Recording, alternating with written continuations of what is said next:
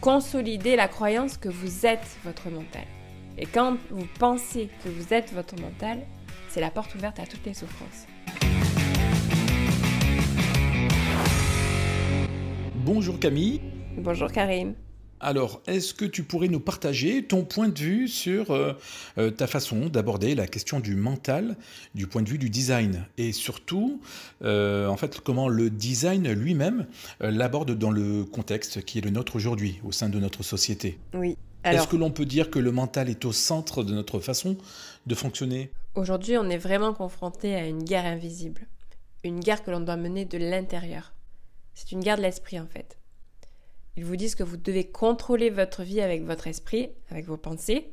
Ils vous éduquent depuis tout petit euh, en alimentant vos capacités réflexives et stratégiques et en vous faisant croire que l'intelligence se résume à votre faculté à emmagasiner des informations, à résoudre euh, des équations mathématiques ou même à faire euh, des plans d'avenir. Tout cela afin de subtilement vous préparer à être un bon petit soldat bien malheureux. Évidemment, vous finissez par croire en grandissant que ce à quoi vous pensez est forcément bon pour vous. Avec le temps, vos pensées deviennent de solides croyances et vous vous laissez diriger par vos désirs parce que c'est ce que vous avez intégré en fait. Jusqu'au jour où, évidemment, vous vous rendez compte que tout cela ne fonctionne pas et vous faites un burn-out classique. Le sentiment que votre vie n'a plus de sens d'un coup vous pousse en fait à chercher autre chose ailleurs.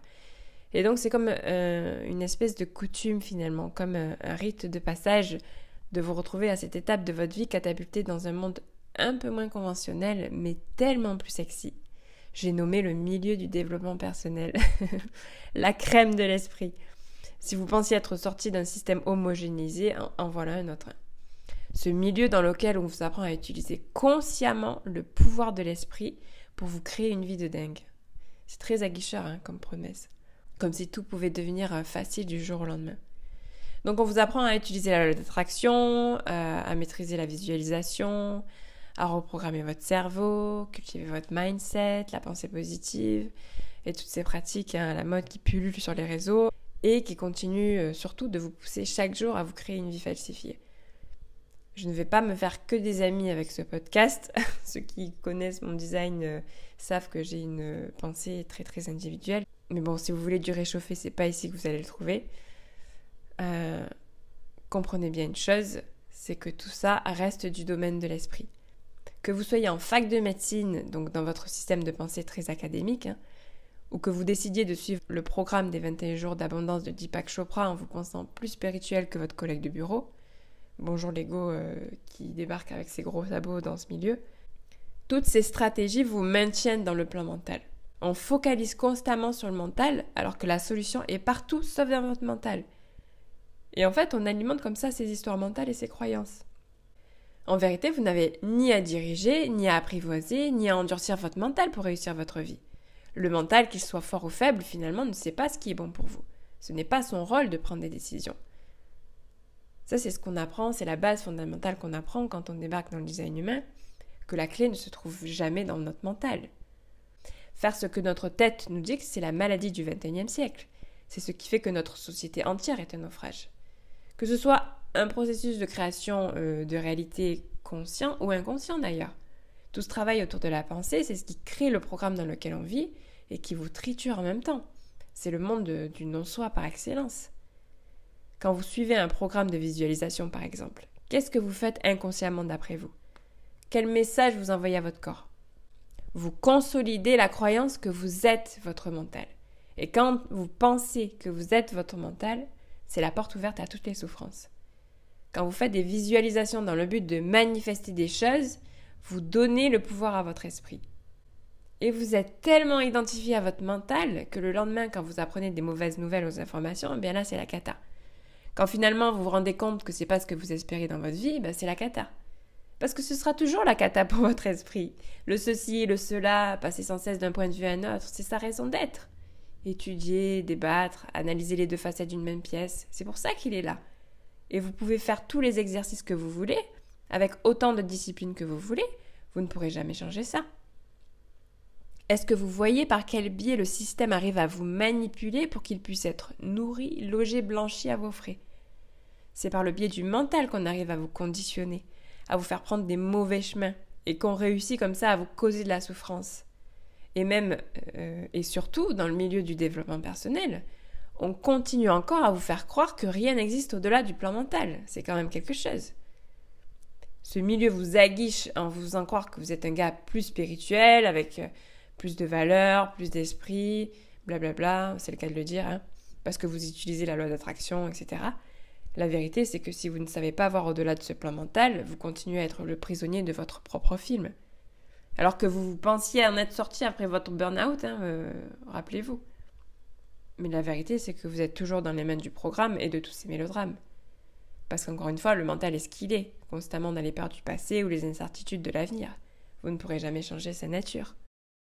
Alors Camille, avec ce que tu viens de nous dire, est-ce que tu crois euh, en la loi d'attraction? Alors entendez-moi bien, je ne suis pas en train de renier les capacités créatrices de notre cerveau. Je ne suis pas une experte dans le domaine et je ne remets pas en question les découvertes neuroscientifiques. Est-ce que je crois au pouvoir de l'esprit? Oui. Est-ce que j'ai moi-même utilisé la loi d'attraction? Oui, pendant des années. Une de mes dernières expériences en date m'a coûté très cher d'ailleurs. Euh, donc euh, pour vous donner un exemple concret d'une situation dans laquelle j'ai énormément souffert, c'était il y a deux ans. Bah, alors c'est très bateau hein, comme, euh, comme exemple, mais, mais très parlant en même temps, très simple. Donc j'aime bien, bien en parler. Et je suis désolée si, si le concerné écoute ce podcast aujourd'hui. C'est pas du tout une, question de blâme, c'est vraiment pour illustrer le sujet d'aujourd'hui. Donc c'était il y a deux ans et je souhaitais à l'époque que mon prochain mec soit soit un masseur, parce que j'adore ça, hein, les massages, soit un photographe, parce que j'adore la photo. Et donc, devinez quoi, j'ai, rencontré quelques mois après un kiné qui adorait la photo. Est-ce que j'ai attiré et manifesté consciemment cette personne dans ma vie? Oui. Est-ce que pour autant, cette relation était correcte pour moi? Non. J'ai été trahie, humiliée, malmenée pour au final me battre contre une dépression qui m'a plongée dans une déperdition énergétique des plus totales m'a valu des amitiés, de l'argent et ma santé. Et pourtant, c'était le fruit de ma pensée créatrice. Sauf que le souci, c'était que mon mental ne pouvait pas anticiper ce qu'il allait m'arriver à cette époque. Personne ne le peut. Et je n'ai pas écouté à ce moment-là mon autorité, surtout. Faut-il s'arrêter à la seule loi physique que notre petite vanité intellectuelle croit qu'il existe dans cet univers? Ou avons-nous suffisamment de sagesse aujourd'hui pour accepter le fait qu'il existe d'autres possibilités de fonctionner dans cette vie? Vous devez apprendre à reconnaître et discerner le corps de l'esprit. Ces deux facettes qui coexistent à l'intérieur de vous-même et à les remettre à leur juste place pour que vous puissiez fonctionner correctement. Il ne s'agit pas de dire que le mental est un ennemi qu'il faut abattre, mais plutôt le considérer comme un allié qu'il faut rééduquer. Vous pouvez émettre des intentions, si c'est un rituel qui vous fait du bien. Mais déjà, n'ayez pas d'attente sur les résultats, ce qui est quand même très difficile à faire humainement parlant. Et de deux, une fois que l'intention arrive à vous, quand bien même elle arrive, il vous faudra absolument la valider avec votre autorité intérieure. Ce n'est pas parce que vous l'avez matérialisé dans votre réalité que c'est forcément quelque chose qu'il vous faut saisir. Ça, c'est quelque chose de, totalement ignoré. En validant votre envie avec votre autorité, eh bien ce qui se passe, c'est que vous passez d'une idée mentale à quelque chose qui est correct, qui respecte votre trajectoire. Mais ce qu'il vous faudra admettre, c'est que ce n'est pas souvent le cas. J'adore cette phrase de Sénèque qui dit Nous souffrons plus de notre imagination que de la réalité elle-même. Les rêves, les désirs ou même les simples objectifs hein, qu'on se crée proviennent de notre imagination. L'imagination est le domaine du mental. Les rêves vous apportent de la satisfaction seulement lorsqu'ils sont en accord avec votre autorité. Et les gens confondent les deux. Beaucoup de gens aujourd'hui arrivent à vendre leur formation en ligne, par exemple, parce qu'à un moment donné, leur forme s'est avérée correcte sans le savoir. Et à partir de leur expérience, ils s'inventent des raisons mentales du pourquoi et du comment ils ont réussi dans la vie et vous pendent toute une méthode très très élaborée de comment parvenir à atteindre ces mêmes objectifs. Mais mec, t'es juste un générateur qui a correctement répondu dans l'instant. C'est pas ton histoire de mindset qui t'a permis d'en arriver là. Et c'est là que le human design est intéressant. C'est qu'il n'est pas un énième outil qui vous donne une énième notice falsifiée basée sur l'expérience de quelqu'un d'autre.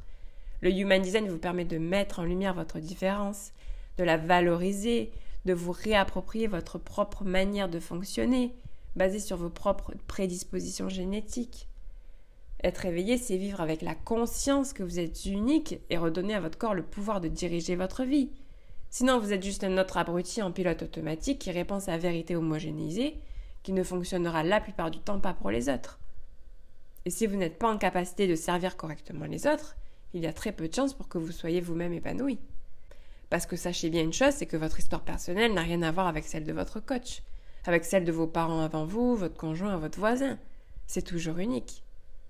Alors oui, vous pouvez vous appuyer sur l'expérience des autres. On a souvent besoin des personnes qualifiées à nos côtés pour avancer dans la vie. Les relations, euh, les interactions, c'est ce qui motive la quête d'une vie. Mais ne faites jamais de leur expérience votre propre vérité absolue. Ne remettez jamais votre autorité dans les mains d'un autre. Et c'est un piège souvent avec les personnes qui réussissent et, et qu'on idolâtre, de vouloir suivre leur voie sans se rendre compte qu'on oublie complètement qui on est dans ce processus. On oublie bien souvent que les choses pour lesquelles les autres éprouvent une telle satisfaction dans leur vie correspondent peut-être à nos espérances euh, très mentales, mais rarement à nos véritables buts et à ceux qui nous donneraient notre propre satisfaction personnelle.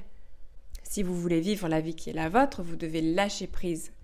Vous devez abandonner le pouvoir de l'esprit, aussi puissant et séduisant soit-il, et vous en remettre à votre corps, là où se trouve votre vraie intelligence. Très bien. Alors, est-ce que tu pourrais nous expliquer pourquoi développer un mindset est-il autant à la mode selon toi? Quand on parle de développer son mindset, on parle en fait de l'énergie qui provient du centre du cœur ego, ce centre moteur qui carbure à la force de volonté.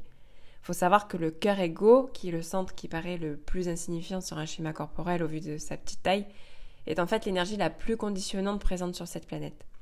Et il est courant qu'il s'obstine à vouloir prendre les commandes de notre vie, qu'on soit défini à ce niveau-là ou pas d'ailleurs.